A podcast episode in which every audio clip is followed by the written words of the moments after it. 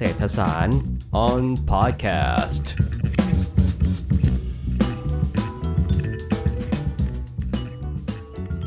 ตั้งแต่เดือนมกราคมปีนี้เป็นต้นมานะครับ ผมเชื่อว่าใครที่ติดตามข่าวเนี่ยนะครับจะได้เห็นความเคลื่อนไหวที่เกี่ยวข้องกับชาวกะเหรี่ยงนะครับ แล้วก็บ้านบางกลอยนะครับ เราอาจจะได้เห็นแฮชแท็กนะครับ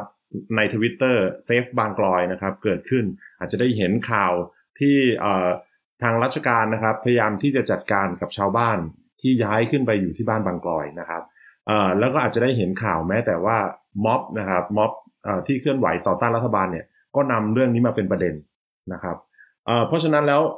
ในรอบสามสี่เดือนที่ผ่านมาเนี่ยนะครับ บางกลอยเนี่ยเข้าเข้าออกออกให้เราได้ยินได้ฟังอยู่ตลอดนะครับ แต่หลายคนอาจจะมีความรู้สึกเหมือนกับผมว่าเอ๊ะจริงแล้วมันเกิดอะไรขึ้นบ้างนะครับ ในวันนี้นะครับ ผมนพลภูมิมานะครับ อาจารย์คณะเศรษฐศาสตร์นะครับอยู่ตรงนี้กับอาจารย์ดวงมณีเราบกุลนะครับ อาจารย์สวัสดีครับผม ค่ะ สวัสดีค่ะ อาจารย์ดวงมณีอ่าในวันนี้อาจารย์ดวงมณี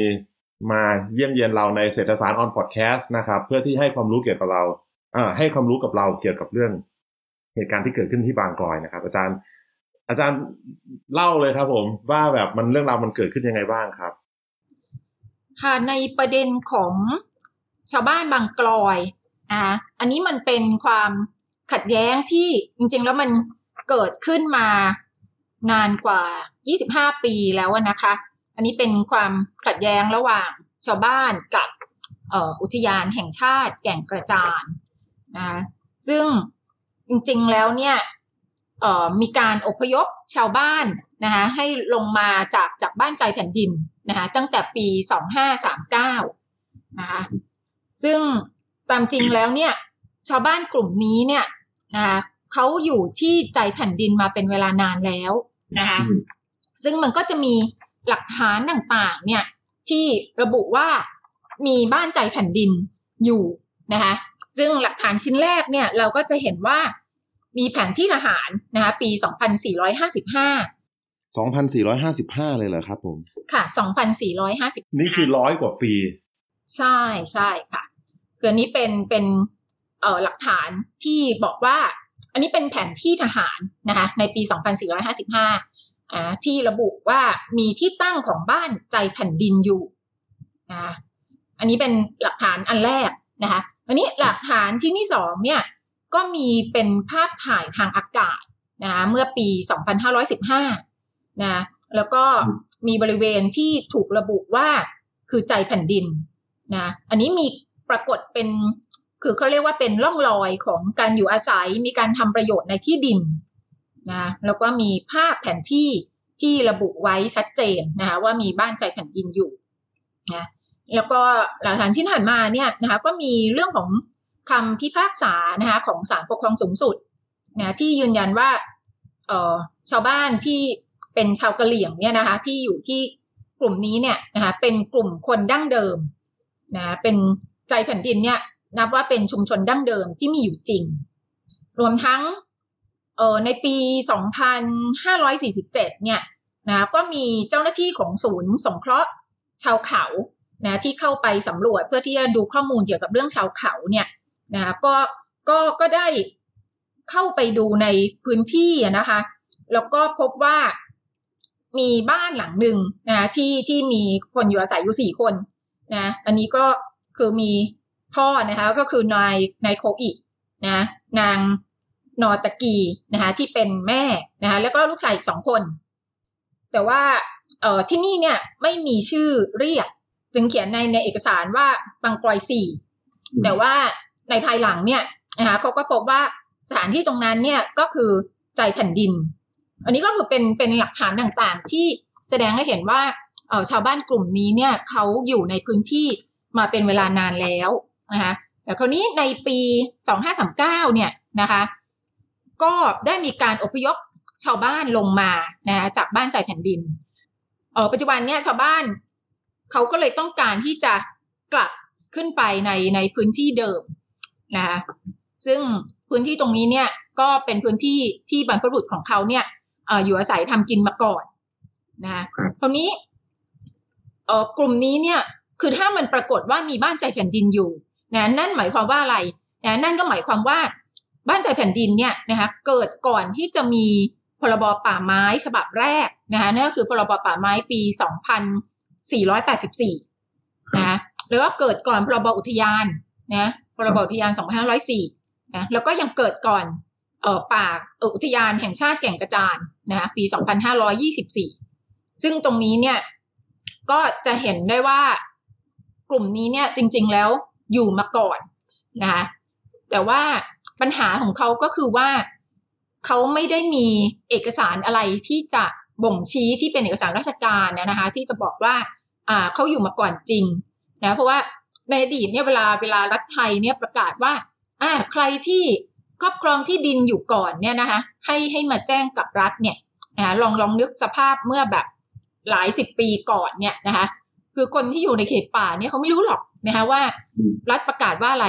นะเพราะฉะนั้นเขาก็ไม่ได้ออกมาบอกว่าเขาอยู่ในพื้นที่นั้นเพราะฉะนั้นเอกสารที่เรียกว่าสคหนึ่งที่ส่วนใหญ่เนี่ยราชการจะยึดอันนี้มาในในการที่จะบอกว่าจะสามารถออกโฉนดที่ดินให้หรือเปล่าให้ได้หรือเปล่าเนี่ยจะต้องมีสคหนึ่ง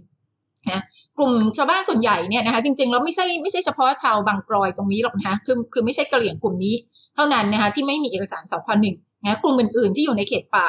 อีกจำนวนมากเนี่ยก็ไม่มีเช่นกันนะเพราะฉะนั้นแต่ว่าเมื่อต้องมีการพิสูจน์สิทธิ์นะคะว่าเขาอยู่มาก่อนจริงหรือเปล่านะคะมันก็ใช้อย่างอื่นได้ที่ที่ไม่ใช่สคหนึ่งนะครับนะก็หรือว่าเป็นหลักฐานทางประวัติศาสตร์นะคะหลักฐานทางบุคคลอะไรต่างๆ ที่จะมาพิสูจน์ ผมเข้าใจว่าแบบสาเหตุหนึ่งที่ที่เอ่อที่เขาพิสูจน์ไม่ได้นะครับ อาจารย์ มันมาจาก argument ของรัฐว่าเอ่อคนที่จะขอกลับเข้าไปอยู่ใหม่ในรอบนี้นะครับ คือเป็นคนที่จริง ๆแล้วคือเอ่อไม่ได้ไม่ได้เป็นคนดั้งเดิมใช่ไหมในแง่ที่คือเขาอพยพลงมาตั้งแต่อาจจะตั้งแต่ปี 2539 ใช่ไหมครับ แล้วคราวนี้ก็อาจจะเกิดเติบโตในในในพื้นที่ที่นอกเหนือจากบริเวณใจแผ่นดินแล้วก็คราวนี้เขาจะกลับเข้าไปคืนอย่างเงี้ยมัน มันในแง่มันมันเป็นในแง่ของการที่แบบเขาเป็นคนยุคใหม่เกิดใหม่ แล้วเขาจะกลับคืนเข้าไปอย่างเงี้ยคือ อย่างเงี้ยเขาจะทำยังไงครับผมคือตามจริงแล้วเนี่ยนะคะคือกลุ่มกลุ่มนี้เนี่ยก็ยังคงเป็นคนกลุ่มเดิมนะคะ เพราะว่าอย่างตอนปีสามเก้าเนี่ยหลังจากที่มีการเจรจากันแล้วเนี่ยนะคะก็มีการอพยพชาวบ้านรอบแรกลงมาห้าสิบเจ็ดครอบครัวนะโดยมีข้อตกลงกันว่า อ่ออพยพลงมาแล้วเนี่ยนะคะรัฐเนี่ยก็จะจัดที่ดินให้เจ็ดไร่นะคะซึ่งตรงนี้เนี่ย พออพยพลงมาจริง ๆ แล้วเนี่ยนะคะ คือรัฐเนี่ยก็ไม่สามารถที่จะจัดที่ดินให้ได้ตามสัญญานะนั่นคือบางแปลงก็ได้ไม่ครบเจ็ดไร่บ้างนะหรือบางคือคือบางครอบครัวก็ไม่ได้รับการจัดสรรที่ดินก็มีนะหรือว่าที่ดินที่รับการจัดสรรแล้วเนี่ยนะมันไม่สามารถทำการเกษตรได้ นะนั่นคือว่าที่ดินเนี่ยมันเป็นหิมนะคะเพราะฉะนั้นก็ทำการเกษตรไม่ได้เพราะฉะนั้นก็เลยมีชาวบ้านจำนวนหนึ่งเนี่ยนะที่อพยพกลับขึ้นไปนะอันนี้คือรอบตั้งแต่ของปีสามเก้าใช่ไหมคะพออยู่ไม่ได้เนี่ยนะก็มีการอพยพกลับขึ้นไปนะจริงๆแล้วในในข้อตกลงในช่วงนั้นเนี่ย มีการบอกได้ช้ำไปนะคะว่าให้ลงมาก่อน คือถ้าอยู่ไม่ได้ก็สามารถกลับขึ้นไปได้นะเพราะฉะนั้นตรงนี้เนี่ย พอมีการ คือเขาอยู่ไม่ได้ปุ๊บเนี่ยเขาก็เลยมีกลุ่มหนึ่งที่กลับขึ้นไปนะวันนี้ การก็มีการอพยพคนอีกครั้งหนึ่งนะในปีห้าสี่นะอันนี้คือเจ้าหน้าที่อุทยานเขาก็มีเอ่อการสนที่กำลังกันนะกับทหารชุดเฉพาะกิจนะอันนี้เป็นยุทธการที่เรียกว่ายุทธการตะนาวสี ที่ไปเผา ใช่ไหมใช่ก็คือที่ที่เรารู้กันว่ามีเหตุการณ์ เผาที่อยู่อาศัย แล้วก็ผลักดันให้กระเหลี่ยงเนี่ยออกจากป่า โดยตรงนี้เนี่ยก็เออมีครอบครัวที่ที่ถูกลงมานี่น่าจะเกือบเกือบร้อยครอบครัวนะซึ่งหนึ่งในนั้นเนี่ยก็คือปู่คออี้นะคะเป็นครอบครัวของปู่คออี้นะอันนี้เนี่ยก็ผลักดันลงมาอีกรอบหนึ่งนะคะแต่ก็ก็ยังประสบกับปัญหาเดิมนะคะนั่นคือว่าชาวบ้านเขาไม่สามารถที่จะเอออยู่ตรงนั้นได้ นะคะจากจากการที่ไปลงพื้นที่เนี่ยนะคะเราเราก็เห็นว่าสภาพที่ดินนะคะที่จัดสรรให้เนี่ยนะคะ หลายแปลงเนี่ยไม่สามารถที่จะทำการเกษตรได้นะแล้วก็แต่ว่าจริงๆแล้วยุทธการธนตะนาวสีตรงนั้นเนี่ยถึงที่สุดแล้วเนี่ยคือศาลปกครองสูงสุดนะคะก็มีการตัดสินว่า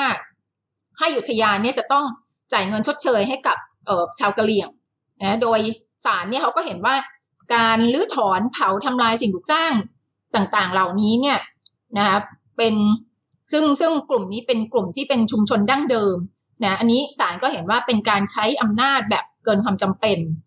นะแต่ว่าคำตัดสินของศาลก็ยังไม่ได้อนุญาตให้ให้ชาวกะเหรี่ยงเนี่ยกลับไปอยู่ถิ่นเดิมนะคะอันนี้เป็นการให้ชดเชยความเสียหายนะแต่ว่าพอลงมาอีกรอบหนึ่งเนี่ยนะคะ คือในในปัจจุบันนี้เนี่ยมันก็เจอปัญหาว่าอ่าที่ดินทำกินไม่สามารถที่จะทำประโยชน์ได้นะคะที่ดินบางส่วนเป็นหินอย่างเงี้ยนะคะก็ก็ไม่สามารถทำประโยชน์อะไรได้ มันก็เลยทำให้เอ่อมีปัญหาว่าคนกลุ่มหนึ่งก็เลยต้องกลับขึ้นไปนะคะจากจากที่ได้ไปลงพื้นที่เนี่ยนะ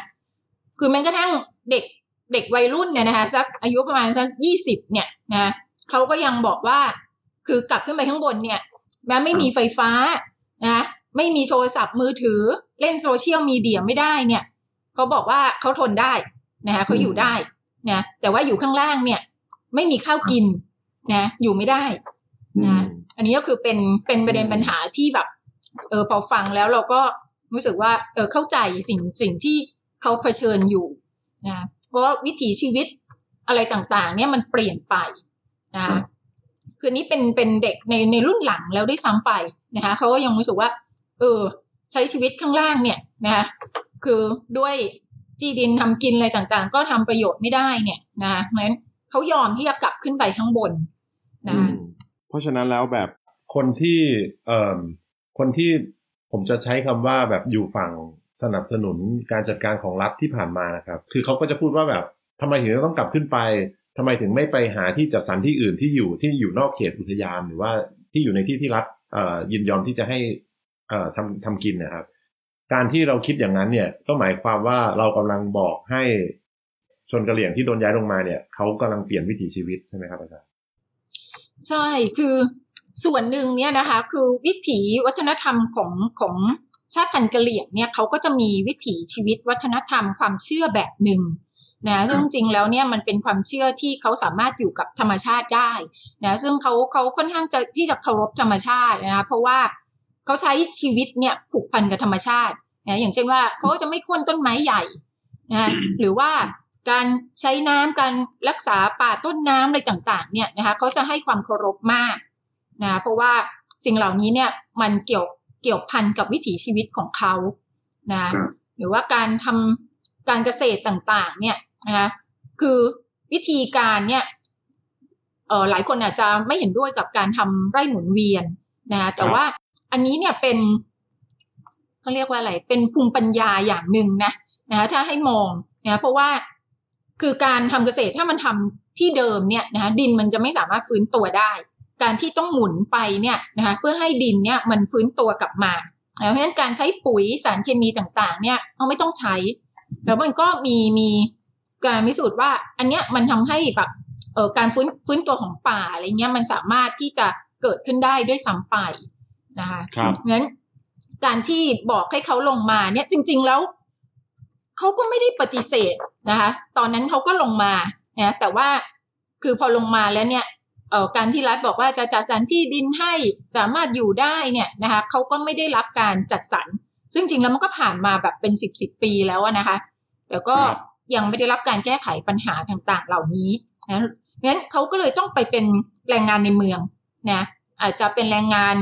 เอ่อตรงแก่งกระจานใช่ไหมเมืองแก่งกระจานหรือเข้าไปในเมืองเพชรนะคะอันนี้ก็คือเขาก็พยายามที่จะปรับวิถีชีวิตอยู่เหมือนกัน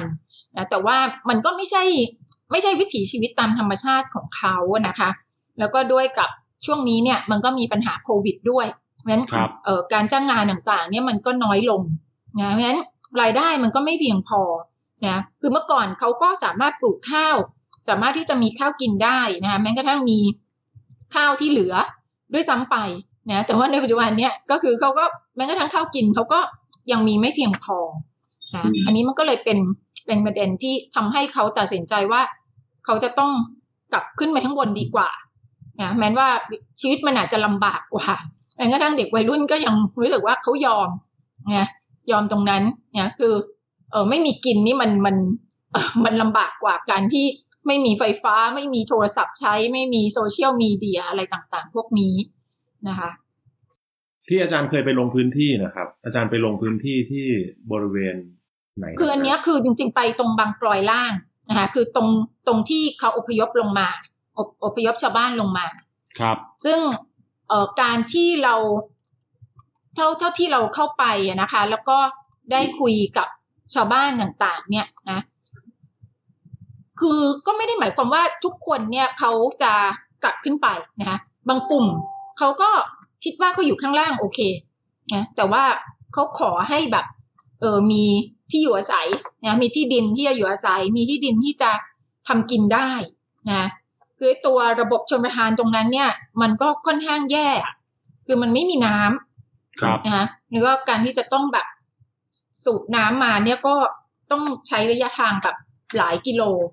นะเพราะฉะนั้นระบบพวกนี้เนี่ย มันไม่ได้ถูกวางให้ให้เขาสามารถดำรงชีวิตได้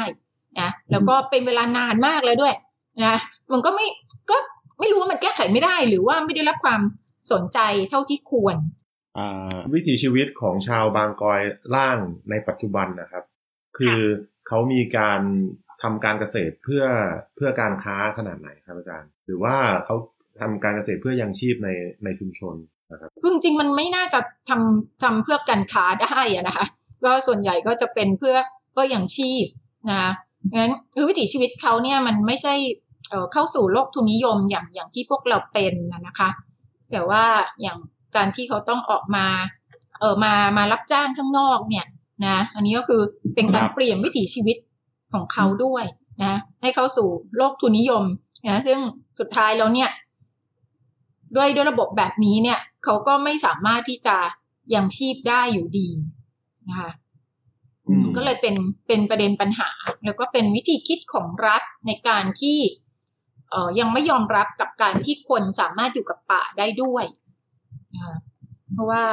เอาจริงการจัดการพวกนี้เนี่ยมันก็มีมีตัวอย่างนะคะอย่างเช่นในในเขตป่าทุ่งใหญ่นเรศวรเนี่ยนะคะก็มีการจัดการที่กะเหรี่ยงกลุ่มชาวกะเหรี่ยงเนี่ยสามารถที่จะอยู่ในพื้นที่ป่าได้นะแล้วเขาก็กลุ่มนี้เขาก็สามารถที่จะดูแลรักษาป่านะคือถ้าถ้ากะเหรี่ยงเนี่ยเป็นคนที่บุกรุกป่า ใช่ไหมคะหรือว่าทำลายป่าเนี่ย ปัจจุบันเราก็คงจะเห็นว่าป่ามันถูกทำลายไปเยอะแล้วนะคะคแต่รับว่ามันก็ไม่ไม่ได้เป็นแบบนั้นนะแต่ว่าหลักฐานที่เออภาครัฐพยายามแสดงเนี่ยเออมันก็จะออกมาอีกแบบหนึ่งนะคะครับเพราะว่าวิธีคิดของรัฐยังไม่ได้ยอมรับให้คนอยู่กับป่าได้นะครับ อืม เอ่อการที่มันมีปัญหาอย่างนี้เกิดขึ้นนะครับ มันเกิดผลยังไงเกี่ยวกับการที่พยายามผลักดันให้แก่งกระจานกลายเป็นมรดกโลกไหมครับอาจารย์คืออันนี้เนี่ยคือพอมีปัญหาเรื่องของสิทธิมนุษยชนเนี่ยนะคะ มันก็จะทำให้การทำให้ผืนป่าแห่งนี้เป็นมรดกโลกเนี่ยมีปัญหานะคะเพราะว่าอย่างตอนที่ไปลงพื้นที่เนี่ยนะคะ ก็ก็มีอย่าง เออเออน่าจะมาจากเอ๊ะยู UN หรือ UNICEF จำจำไม่ค่อยได้นะคะ UNICEF ค่ะที่ที่ที่ไปด้วยเนี่ยนะคะเขาก็เขาก็สนใจนะเกี่ยวกับประเด็นปัญหาเรื่องของสิทธิมนุษยชนนะคะหรือว่าการเป็นมรดกโลกเนี่ยประเด็นพวกเนี้ยค่อนข้างสำคัญนะคะแล้วก็ยุทธการที่เข้าไปเนี่ยมันก็ค่อนข้างละเมิดสิทธิมนุษยชน ไม่ว่าจะเป็นยุทธการตะนาวสี ในเมื่อครั้งในอดีตนะคะถึงขนาดเผาอะไรก็ตามเนี่ยนะคะกับครับในรอบนี้เนี่ยในรอบนี้แม้นจะไม่ได้สาหัสเหมือนยุทธการตะนาวสีนะคะแต่ว่ายุทธการต้นน้ำเพชรเนี่ยมันก็ยังคงละเมิดสิทธิมนุษยชนอยู่นะอย่างเช่น มีการจับกลุ่มใช่ไหมแล้วก็ในจำนวนนั้นเนี่ยก็จะมีแบบผู้หญิงซึ่งยังมีลูกอ่อนนะซึ่งยังต้องกินนมแม่อยู่นะคะก็จับเขาไปเข้าคุก แล้วก็มีการตรวจ DNA ซึ่งตรงนี้ก็ไม่รู้ว่าได้บอกคนที่ถูกตรวจแค่ไหนนะคะคือการตรวจ DNA เนี่ยจริงๆมันก็ค่อนข้างสำคัญนะซึ่งซึ่งเขาก็จับไปตรวจ DNA นะงั้นเขาจะพยายามที่จะเอาไปเชื่อมโยงกับคดีอื่นๆนะซึ่งก็ไม่ทราบเหมือนกันว่าเออมันจะต้องไปใช้วิธีแบบนี้ถึงขนาดนั้นเลยไหมนะแล้วก็ไปโกนหัวเขาคือแบบไปตัดผมให้ให้สั้นนะซึ่งมันก็ ขัดกับวิถีชีวิตของของชาวกะเหรี่ยงอีก ตอนแรกบอกตรวจ DNA ผมนึกว่าตรวจ DNA ว่าเป็นแม่ลูกกันจริงหรือเปล่า ไม่ใช่คืออ่าตรวจตรวจ DNA ทุกคนนะเขาบอกก็ถามว่าทำไมถึงต้องตรวจ DNA เขาบอกว่าเขาจะต้องไปดูเชื่อมโยงกับคดีอื่นๆอย่างนี้เป็นต้นนะซึ่งซึ่งการตรวจ DNA เนี่ยจริงๆแล้วมันมันก็ค่อนข้างแบบ เอออันนี้เป็นการละเมิดสิทธิ์ไหมนะหรือเขาเขามีสิทธิ์ที่จะตรวจได้เลย พอถูกจับแล้วจับไปตรวจได้เลยไหมนะนนี้ก็เป็นเป็นประเด็นสำคัญนะคะแล้วก็ไปเอ่อตัดผมเขาสั้นมีการมีการดึงมีการเอ่อดึงผมผู้หญิงจากทางด้านหลังอย่างเงี้ยนะคะแล้วก็ผู้หญิงที่ที่มีลูกเล็กเนี่ยฮะก็ถูกจับเข้าคุกทั้งที่เขายังต้องให้นมลูกอยู่ อย่างเงี้ยนะคะโทรศัพท์มือถือที่เอ่อชาวกะเหรี่ยงเนี่ยเขาถ่ายรูป ตอนตอนที่มีมีการจับกลุ่มอะไรต่างๆ เนี่ยนะคะก็ถูกยึดนะแล้วก็ถูกบังคับให้บอกรหัส แล้วก็ลบ ลบการถ่ายรูปลบคลิปครับอะไรที่ที่ชาวบ้านถ่ายไว้ทั้งหมดนะ อันนี้ก็จริงๆแล้วมันก็ค่อนข้างละเมิดอยู่ ประเด็นพวกเนี้ยนะคะมันก็น่าจะเชื่อมโยงกับการที่จะขอมรดกโลกนะคะเพราะว่าในในระดับ นานาชาติแบบนั้นเนี่ยเขาจะสนใจเรื่องของสิทธิมนุษยชนค่อนข้างเยอะนะซึ่งครับมันน่าจะมีวิธีการแก้ปัญหาที่ที่ดีกว่านี้นะซึ่งแล้วก็ต้องเคารพวิถีของชาติพันธุ์ด้วยนะอืมซึ่งวิถีของเขาเนี่ยมันก็ไม่ได้ขัดหรือทำลายธรรมชาติอะไรแบบนั้นนะคะ แต่ว่าประเด็นของรัฐไทยมันอาจจะมีมากกว่านั้นหรือเปล่าอย่าง สิ่งที่รัฐไทยพยายามพูดหรือว่าเออจากที่ลงพื้นที่เนี่ยเขาก็จะเลสประเด็นเรื่องของความมั่นคงด้วยนะคะครับแล้วก็ในปัจจุบันก็เออมันก็จะมีประเด็นเรื่องของประเทศเพื่อนบ้านนะคะงั้นเอ่อเรื่องของความมั่นคงเขาก็อาจจะกังวลเรื่องของประเทศเพื่อนบ้านด้วยนะคะอืมอันนี้ก็ครับจะเป็นอีกประเด็นหนึ่งนอกเหนือจากเรื่องของ เออป่านะครับ โอเค เอ่ออาจารย์อาจารย์ดวงมณีคือเราเราเราคุยกันในหลายมุมนะครับ เกี่ยวกับเรื่องนี้ ผมอยากจะถามความคิดเห็นของอาจารย์ว่าแบบแล้วรัฐควรจะจัดการยังไงเกี่ยวกับเรื่องนี้ครับอาจารย์ คือตรงนี้เนี่ยพี่ยังคิดว่าเอ่อการจัดการทรัพยากรธรรมชาติตรงนี้เนี่ยนะคะ มันสามารถที่จะใช้เรื่องของสิทธิชุมชนนะเข้ามาจัดการทรัพยากรธรรมชาติได้นะโดยเฉพาะกลุ่มชาวกะเหรี่ยงพวกนี้เนี่ยคือ เขามีความสัมพันธ์กันทางสายเลือดนะเป็นเป็นเครือญาติเป็นอะไรอย่างนี้กันเพราะฉะนั้นเนี่ยในการตั้งกฎกติกาอะไรของกลุ่มนะในการดูแลทรัพยากรเนี่ยมันน่าจะสามารถทำได้ไม่ยากนะคะงั้นคือถ้ามีกฎมีกติการ่วมกันนะในการใช้ทรัพยากรธรรมชาติตรงนั้นเนี่ยนะมันก็จะสามารถดูแลทรัพยากรธรรมชาติได้นะโดยที่ไม่ได้ทำลายทรัพยากรธรรมชาตินะก็คือ เราสามารถที่จะใช้การบริหารจัดการกลุ่มตรงนี้เนี่ยนะในในการบริหารจัดการพื้นที่ตรงนั้นได้นะแต่ว่าแต่ว่ารัฐไทยอะจะต้องมีวิธีคิดมีมุมมองที่ที่มันเปิดกว้างมากขึ้นนะโดยเฉพาะกลุ่มเนี้ยนะคะมันค่อนข้างชัดเจนว่าเขาอยู่มาในพื้นที่นั้นก่อนที่จะมีการประกาศป่าประประกาศเขตป่าประกาศเขตอุทยานด้วยซ้ำไปนะ ครับ แล้วก็ด้วยวิธีการที่ที่มันค่อนข้างเออรุนแรงหรือว่าละเมิดสิทธิมนุษยชนเนี่ยนะก็อันนี้ก็ก็ยิ่งเป็นประเด็นปัญหานะคะเอ่อแต่ว่าอาจารย์อาจารย์ดวงมณีได้เล่าให้พวกเราฟังก่อนหน้านี้นิดนึงอ่าว่า